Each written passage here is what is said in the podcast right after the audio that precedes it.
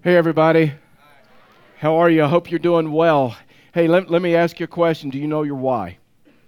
Do you know your why?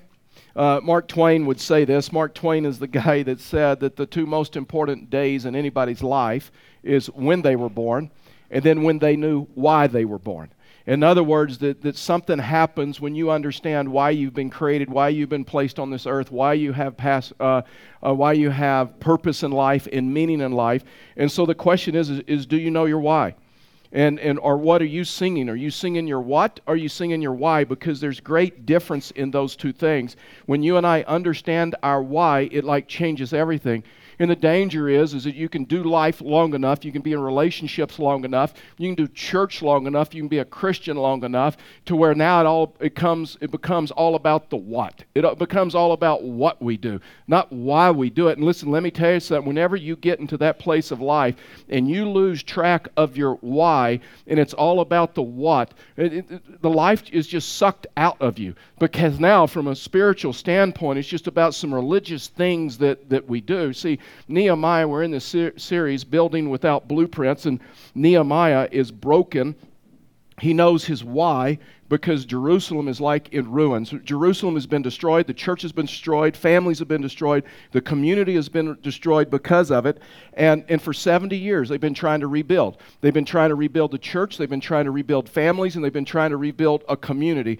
And for over 70 years, they've been unable to do that because they, they didn't know their why and they have blueprints. And so all of a sudden, Nehemiah gets his why, which gave him purpose and meaning and life. And as a result of that, Nehemiah is going to take a group of people, he's going to go to Jerusalem, and he's going to rebuild first the church, then the families, then the community. And he's going to do that in 52 days. Something that they've been trying to do for over 70 years because, see, Nehemiah knew his why. He not only knew his why, but he he spent enough time in, to develop a plan or develop blueprints. So here's what the Bible says as we walk through this. And, and I'm telling you, I'm going to take you on a journey that God started me on in August. And I'm going to tell you about something that happened in my life back in August, and which has changed everything about this issue of the why. Here's what Nehemiah says Nehemiah chapter 2, verse 11. He said, So I went to Jerusalem and I was there for three days. This is after he got permission from the king. If you're with us there with us last weekend, you know this. He got permission from the king. He's on the way. He says, Then I rose in the night, and I and a few men with me, and I told no one what my God had put into my heart to do in Jerusalem. There was no animal with me but the one on which I rode. I went out by night by the valley gate to the dragon spring and to the dung gate, and I expected, expected, inspected the walls of Jerusalem that were broken down and its gates that had been destroyed by fire. Then I went on to the fountain gate and to the king's pool, and there was no room for the animal that was under me to pass. In other words, the gates, the walls had been destroyed so much, he had to like dismount and lead his horse under it.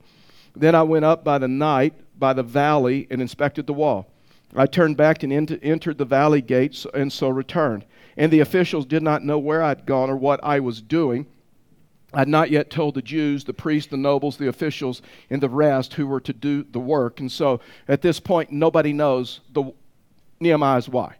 Nobody knows what God has placed in Nehemiah's heart. And so this why was like a burden to him. This why is, is the thing that kept him up at night. This why for Nehemiah is this thing that drove him in his life. And so the question for us is do you know your why? See, Nehemiah knew his why. Nehemiah 2 3 says, And I said to the king, Let the king live forever. Why? This is his why. Why should my face not be sad when the city, the place of my father's graves, lies in ruins and its gates have been destroyed by fire? In other words, Nehemiah's why was to help people in pain. He saw the people in pain. The families, the church had been destroyed. Families had been destroyed. Families were fragmented. There weren't deep relationships. There was no community. And all of a sudden, Nehemiah started moving towards someone else's pain. In other words, Nehemiah wasn't the guy that saw some people's pain and just kind of turned and looked the other way. Nehemiah was that guy that walked towards their, their pain. And so, this, this issue of our why is just so important in life because you cannot live life with passion unless you know your why. You cannot sit, serve with passion unless you know your, your why. And listen, after the last couple of days, after the inauguration, and been just watching the news, and you, you realize how deeply divided our country is. Our country may be even more deeply divided than, than I even thought. And that's why it's more and more important for Christians, for believers in churches to know their why. Because of the type of society and culture that in which we live. I mean, why do, why do we do what we do? Why, why do we do church? Why, why do we bring people in? Why do we do community? Why do we follow all those all those why? You see, this is so important to me because, well, let me tell you what happened in August. I, I sub on a, a men's uh, golf league, and so that means every week I'm playing with, with someone new. I just show up and they, they assign me to someone because they always need a sub in, in a golf league, and that's why you get to play golf for free. And so that's why I play in a golf league. And so, uh, so and so I, I, showed up, and they assigned me to a local businessman.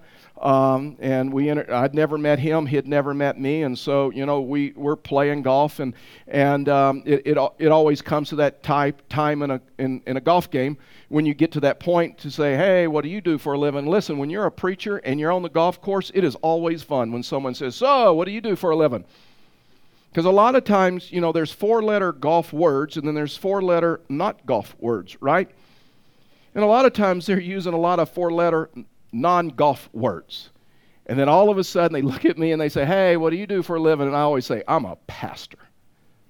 And then you can see it just goes through their mind like they're going through every word they've used, everything. And so he says, Hey, I got to tell you, if I had known you were a pastor, I wouldn't have said that back there. I'm so sorry, and I'll try to do better. And he says, So what, what church are you at? And so I told him I'm, I'm at Fellowship the Rockies. And he goes, Okay. He says, So I, I'm born and raised in Pueblo. Uh, I'm, I'm not a Christian. I'm spiritual. I believe God's within all of us and, and that God's in, we're all God's children. God's in us and, and that we can live out, you know, if we do more good than bad and that whole deal. And, and so he showed me some of his religious tattoos and what they meant religiously. And he says, But I've, I've never been in church. And so he said, But I've always wondered about your church. And he said, um, uh, I understand it's a large church. I mean, I, that's just what I hear. So, how many people do you have on the weekends? And so I told him. And so he, he said a word that's not a church word. He's like, wow, and mm, you know, whatever. And so he said, oh, I'm so sorry. And he says, So how many services do you have? And I told him, and he was shocked again. And, and so he says, So aren't you the church that every Christmas Eve and Easter that uh, you rent out like the event center? I go, Yeah. He says, So how many people do you have at that? And I told him. And he's like, I can I, I am having trouble believing this. He says, I go to a lot of concerts at the event center. I mean, I've seen Styx, I've seen Foreigner, I've seen uh, Creedence Clearwater Revival. Uh, I, I've, seen, I've seen some pretty big bands. And some of those bands, just so you know, they are not they do not have the attendance that you have at the event center. This is like I, I, I can't understand this. So is this one church? I said, no, it's just one church. He said, this is unbelievable. So he says, so I'm a businessman, so I got a question for you. He said, why? Why is that? Why do people come to your church? I go, I don't I don't know. He's like, You don't know? Aren't you the pastor? Maybe, I, maybe, I mean, I, I don't know. I don't even know if I like playing golf with you right now. he goes, No, I'm a business guy. It's about the why. Why do people, why do so many people come? Why do people come to your church? And I'm like, I don't know. He goes, You got to know why. I don't know. He goes, Do you, do you think it's because you're probably a, a really good speaker? And I go, No, I, I, think, I think I'm average at best. I said, I, it may be because of the people. I said, we got some really, really great people at Fellowship of the Rockies that, that they'll accept anybody from any background, any way of dress. I mean, I mean, we don't judge. We're not, we don't use guilt. We don't, maybe that's, and he goes, that's not a why. He goes, why? And so, you know what? I started telling, but only thing I could talk about was the what the number of services that we do. We do some preaching, we do some worship, uh, we help some schools, we, we minister to the poor. And but you know, can I tell you this? The why isn't very compelling to any. The what isn't compelling to anybody, right? Fact is, you can be a Christian so long, you can live so long, you lose sight of the why. You can be in a marriage so long, you can forget why you even married them. You can forget why you married him, why you married her, and you can come to the place that it's all about the what Where life is about the what? It's about grocery shopping, it's about fixing some meals, it's about a job, it's about chores, it's about it's, it's, it's about it's about some kids, it's about the details. And you know what? Whenever that happens in a relationship, when a relationship is all about the what, doesn't the life get sucked out of the relationship? Sometimes we need to be reminded of the why. Sometimes we need to be, and see, this is what was happening to me on the golf course. I, and so, so it, it, it, it, sent me on a journey about God, I'm, I'm going to find out the why. Obviously, I've lost sight of the why, and I'm going to find out. So I started asking myself questions. Why, why did I leave engineering for, for ministry? Why, why, why, did I, why did I leave Houston, Texas with family and friends and, and relatives that live minutes from me and go to a city that, that I had never lived in before where I didn't know anybody? They didn't, they didn't talk like me, they didn't eat the same food as me, and they don't even cheer for the same football team as me. and now that you've brought that up,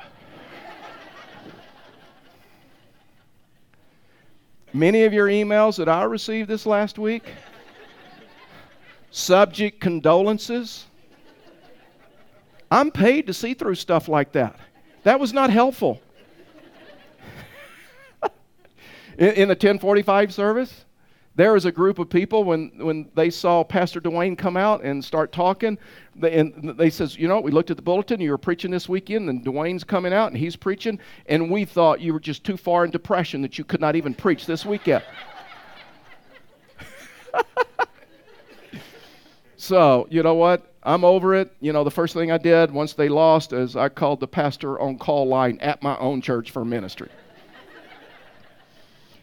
So I, I, started going back through journals, and so I came to a, a sc- group of scripture, and that's what I want to talk to you with Nehemiah. But uh, Matthew chapter 9, verse th- 1 through 8. When, when we started Fellowship the Rockies, I, I was kind of like the PR guy. I was kind of like, um, I did, I did the, what, what we called home meetings. And before we ever launched the church, I would just, people would, would, would say that, that, they wanted to, that they wanted to start a church with us. Then they would get 10 or 12 or 15 of their friends to come over for dinner. And I would go into the home, we'd eat dinner, we'd meet together, and then I'd talk to them about Fellowship of the Rockies, this church, and, and say, Would you like to be a part of what we're doing here? And I always use Matthew chapter 9, verse 1 through 8. And so I, I told the Lord, I says, Well, maybe the why, maybe the why isn't there. And it is. And, and, and, so here's, here's what the scripture says. This is a church service that's going down. Jesus is, is like the guest preacher because Jesus is there, I mean, the place is like packed. You can't even get into that place. And so, starting in verse 1, it says, And getting into a boat, Jesus crossed over and came to his own city. And behold, some people brought to him a paralytic lying on a bed. So Jesus is preaching. And when Jesus saw their faith, he said to the paralytic, Take heart, my son, your sins are forgiven. And behold, some of the scribes said to themselves, so the scribes are teachers of the law, they're really important to, to this story. Said to themselves, This man is blaspheming. But Jesus, knowing their thoughts, so he asked a question why? Here's what I learned in Scripture 97 different times in, in, the Gospels, Jesus asked people why. Why do you think that? Why do you do that? Why did you say that? Why is that in your heart? So the why mattered to, to Jesus. In fact, is Jesus knew his why. There were several times Jesus would say, Take me to the other side of the lake so that I may preach and teach, because that is why I have come. Other times, Jesus would say that I have come, my why is to seek and save the lost. So the why is important to Jesus. And so Jesus, knowing their thoughts, asked, Why do you think evil in your hearts? He's talking to the teachers of the law. For which is easier to say, Your sins are forgiven, or to say, Rise and walk? But that you may know that the Son of Man has authority on earth to forgive sins. He then said to the paralytic, Rise, pick up your bed, and go home. And he rose and went home. And when the crowd saw it, they were afraid. They glorified God. They worshiped uh, who had given such authority to men. So, I, real quickly, I want to I want to give you three things, and, and, and I just want to today really I, really be a day that maybe we all examine that question: Why? Why do I follow Christ? Why am I part of a church? Why why did God why do I have purpose? Why did God put me on this earth? Because that's the only way to have passion. The first thing is this is you got to remember is that is that God uses people. God uses people.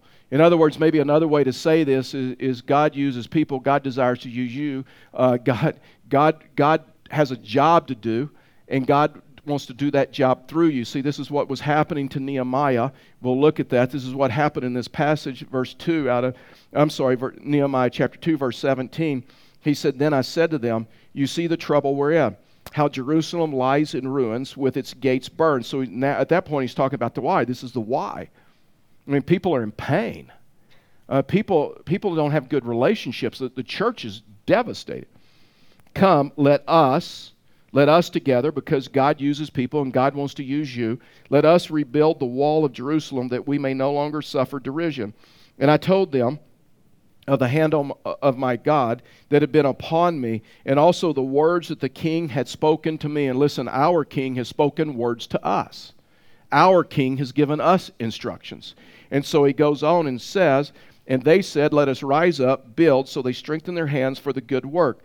And in the New Testament, Jesus said in verse, 9, in verse 2, and behold, some people brought to him a paralytic lying on a bed. And when Jesus saw their faith, so this man's paralyzed. So, so Mark and Luke tell us, they give us more information than Matthew did, but Mark and Luke tell us that Jesus is preaching. These friends bring this paralytic, this man that was, was, was confined to a bed, they bring him to church. They couldn't get in because it was so packed. So they go up they poke a hole in the ceiling and they drop this man and they interrupt a worship service and they drop this man right in front of Jesus. In other words, these men saw that they had a friend that was paralyzed in their pain. In other words, a lot of us, we see the pain of other people, but we kind of ignore it, right? We see the pain of others and say, hey, kind of that, sucks for you. And we go on about our life, but see, not these men. These men were totally different. They didn't, they didn't tell the paralytic just about Jesus. They didn't tell that there was hope in Jesus. They just didn't invite them to church. You know what they did? They said, We'll bring you to church. I mean, we'll take you to church. We don't want you to have to walk through the doors and like not know anybody and be awkward. Fact is, what we're going to do, we will get you there. We'll take you to church. So these guys moved towards Jesus and and brought them to Jesus. Listen, there is something inside of you that God wants to stir up. Church is not just to sit and receive. It is, it is to know your why, is to be able to see the hurt and the pain. Listen, can you imagine this, a worship service, and they drop this paralytic in front of Jesus while he's preaching? Then all of a sudden, Je- I mean, Jesus has to do something. There's a, there's a reason he did something. There's a reason because he sent a message. He sent a message to the teachers of the law. Listen, it's said that Jesus saw their faith. We don't know whose faith he saw. We don't know if it was the paralytic that allowed the men to bring him to church. We don't know it was the men that brought him to church. We do not know it was a way in which the congregation was worshiping and bringing in the presence of God. We don't know what it was, but we know that Jesus saw something. He saw something different. And then he sees this man, and here's also what we know from Scripture this man was a paralytic. He, he wasn't a paralytic, he wasn't paralyzed from birth, but it was because of a sin that he had done. It was his own fault. The way that we know that is because before Jesus healed this man, he forgave him of his sins. There's times in Scripture when Jesus would heal someone and he wouldn't forgive them of their sins, he just healed them. That meant that they had that illness, they had that problem since birth. See, this man wasn't like that. So what it tells me and what it should tell you is this is that man was paralyzed because of his own dumb decision. Uh, he, he had sinned. We don't, we don't know what it was. We don't know his, we, we, we just know that he did. Listen, are we willing to see a community in pain and are we willing to move towards them? Are we willing not to judge someone when, when they're in pain because of a wrong turn they made in life, because of a decision they made in life, because of, uh, of a sin that they actually did in life, and now all of a sudden they have pain? Are we willing to move towards their pain? In elders meeting, we spent, I'm telling you, we spent such a long time just talking about the pain of our community and saying, are we going to move towards the pain of our community or are we going to move away from it? I mean, can, can you, as an individual, can you wel- welcome people who are far from God and not judge them? Do you look for people in pain? You know, if you're like me, I like to look, but I don't like to keep looking, right? There's a difference. I like to look for people in pain when it's convenient to me and my schedule. But to keep looking, and if you're like me, sometimes it's hard to keep looking. Sometimes, you know what? Sometimes it's inconvenient to keep looking. Sometimes it's easier to notice someone in pain, someone in pain and say, "Well, it's sad for you. I'll pray for you," and keep walking. It's a different thing to go on like a mission trip to Haiti for a couple of weeks and get some kids around you and take some selfies and, and post hashtag I love people, I love Jesus. and do that for like two weeks and to come back to the States and for 20 years love my neighbor because I got a neighbor that's hard to love. I got a neighbor next to me with a lot of hang. In fact, is he is messed up. Isn't that true? Sometimes it's harder to keep looking than to just look and turn your head and see this wasn't them. Do we see people in pain and do we move towards their pain? Will we be the kind of community that Jesus was forming around himself? And this man that caused his sin and caused his conditions, he's dropped right in front of Jesus and he's still laying on a bed. And Jesus didn't look down at him and say, You know what? It's your fault. We don't know what he did. We don't know if he drove a camel drunk and had an accident. But Jesus never told him it's your fault. Should have never got on that camel when you were drinking. What did you think was going to happen? You know what? It's your fault. It's because of your dumb decision. It's because of your wrong turn. You know what? It is your fault. Now you just lie in the bed that you've made for yourself. You live with it. See, that's not Jesus. Jesus moved towards this man's pain, and I don't know about you, but I am so thankful.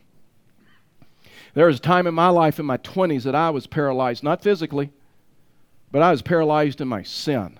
My life has totally fallen apart. I'd made some pretty bad, dumb decisions. I'd made more than one wrong turn, and my life was crumbling before. And I came into a church, and I was fortunate I had an aunt and uncle that brought me to church. And God didn't move away from my pain, He, he moved towards my pain.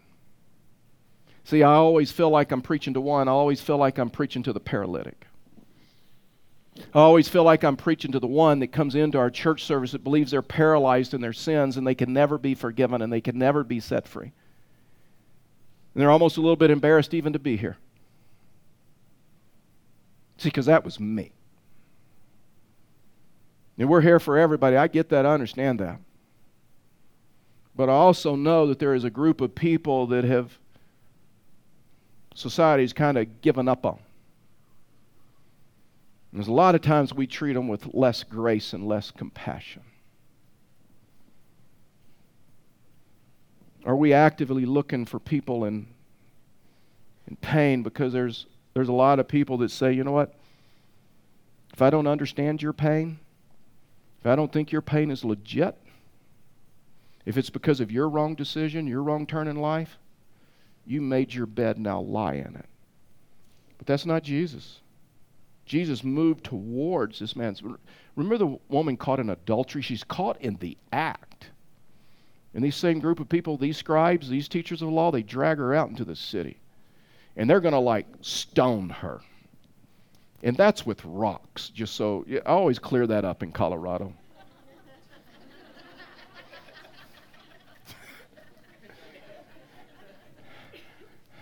I don't want someone to come in for the first time and say, cool, what a church. See, the, these men had totally missed her pain. They were teachers of the law, they should know better. You know the danger, you know what, just for free. You, you, you know what Jesus said in the Gospel of John? He said this It is possible to come to the place to where you know so much scripture you got a bible that's like falling apart you've marked in it you've memorized stuff You've got stuff italicized and all of those other things but the love of the father is not in you and the love of people is not in ever, have you ever met someone like that they may know a lot about scripture they may know a lot about god but you look at them and say do you even love people Scripture says the opposite. Scripture says is that when that we should come to the place when we grow in Christ, and as we know more Scripture, it could should cause us to love God and love people even more. And these guys had totally missed that, like no grace, like no compassion. And Jesus takes and and he affirms this man in the midst of community. In other words, there was a community of relationships to affirm this man in. What would happen if nobody came into community here. Nobody had relationships. Nobody belonged. Then there, there'd be no community to affirm people when they come in. So the first thing is this is God uses people. The second second thing is that people matter to God. Listen, people matter to God. Even people that you disagree with, even, listen, just while we're on this, uh, while we're in this political season that we're in, people matter to God. Even people that you disagree with, even people that voted differently than you, even people that have a different political stance than you, even people that have different beliefs than you. They matter to God. They matter to God. There's a lot of people that say, you know what, I'll, I'll, move towards someone's pain as long as I agree with their pain, as long as, as long as they're able to thank me, as long as they're able to reciprocate. You know, Jesus talked about that, says anybody can love the lovable and anybody can love those that are going to return uh, your love, but it, it takes someone special that can love the unlovable. Uh, here a while back, our, our grandkids, we have three, but we have two grandsons, uh, Gavin and Micah and Corey and Brittany go to Woodmen Valley uh, Chapel in the Springs. And so their children's ministry was teaching the kids how to how to care about the poor, how to give, how to how to help the poor. So they're doing this food drive. And so their children's ministry told them says, you know, next week you guys every kid bring a canned good. And we're going to give the canned goods to the to the kids, to the to the poor. And so Micah his life is all about food. And so Micah, I mean, Micah got into this. And so right, and Micah's about three, and so right before uh, the service, they went to church the next weekend. Uh, Brittany takes the boys into the food pantry and says, okay, pick out a canned good. You're going to take it to church. We're going to give it to the poor. Explain that whole deal. Micah got excited. He picked out a can of green beans. He wanted to give them green beans. And so he could not wait to go to church, and he goes into his, his classroom, and he's so excited. And, and then church is over. Brittany and Corey go back to pick up Micah. Micah is a basket case. He's crying so hard they can't even understand. I mean, they cannot even get a word out of him. So they get him to the car. They don't even start up the car. They don't even drive away. And they're trying to get out of Micah. Micah, what is wrong? And finally, Micah got to the place where he could get it out. He could talk. And he said, My teacher would not make my green beans for me. He thought he was going to a potluck. Micah was okay giving the green beans as long as they blessed him with green beans back. you know what? That's a lot of us. We don't mind moving to, towards someone's pain as long as they're going to love us back, as long as they're going to be nice, as long as they're not going to offend us. But see, this isn't what Jesus is talking about. Jesus is talking, and listen, let me tell you something. The reason that, that he affirmed him, he was, he was sending a message to the teachers of the law. He said, That scripture that you know, it should cause you to have more compassion. That scripture that you read and that scripture that you profess in following me, that should cause you to love people more. That should cause you to welcome people and not judge them just because they're different than you, but they believe different than you. And so Jesus talks directly to this man and he says, And behold, some people brought to him a paralytic lying on a bed. And when Jesus saw their faith, he said to the paralytic, Take heart, my son, your sins are forgiven. So, anyway, he said, Take heart. In other words, he encouraged him. Isn't that the first step? Don't we all need to be encouraged? Doesn't it? Don't you gravitate towards people that just naturally kind of encourage you? And so, the first thing that Jesus, listen, this guy, he caused this. And the first thing that Jesus does is encourage him. And then he says, My son, this guy wasn't even a Christ follower yet. But what he's doing is he, he could see the best in this guy. He could see what this guy could become in a relationship to him. Shouldn't that be how we could see people? Even if they're different than us, we could say in a relationship with Jesus Christ, everything could be different. And then he said, Your sins are forgiven, and it was forgiveness and redemption. And then verse 6 again, he says, And that you may know that the Son of Man has authority to forgive sins. He said to him a couple other words Rise, pick up your bed, and go home. In other words, rise, pick up in your bed. That, that addiction, that habit, that false belief, that thing that is paralyzing you now in your life, that cycle that you keep going through in life and saying, I'll never do it again, but somehow you do it again. I'll never say it again, but somehow you say it again. I can set you free from that. And that thing that has been carrying you, you now can carry it.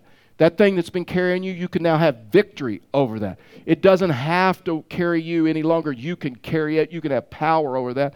And then he says, just, just go home and have a ministry because God desires to use every one of us.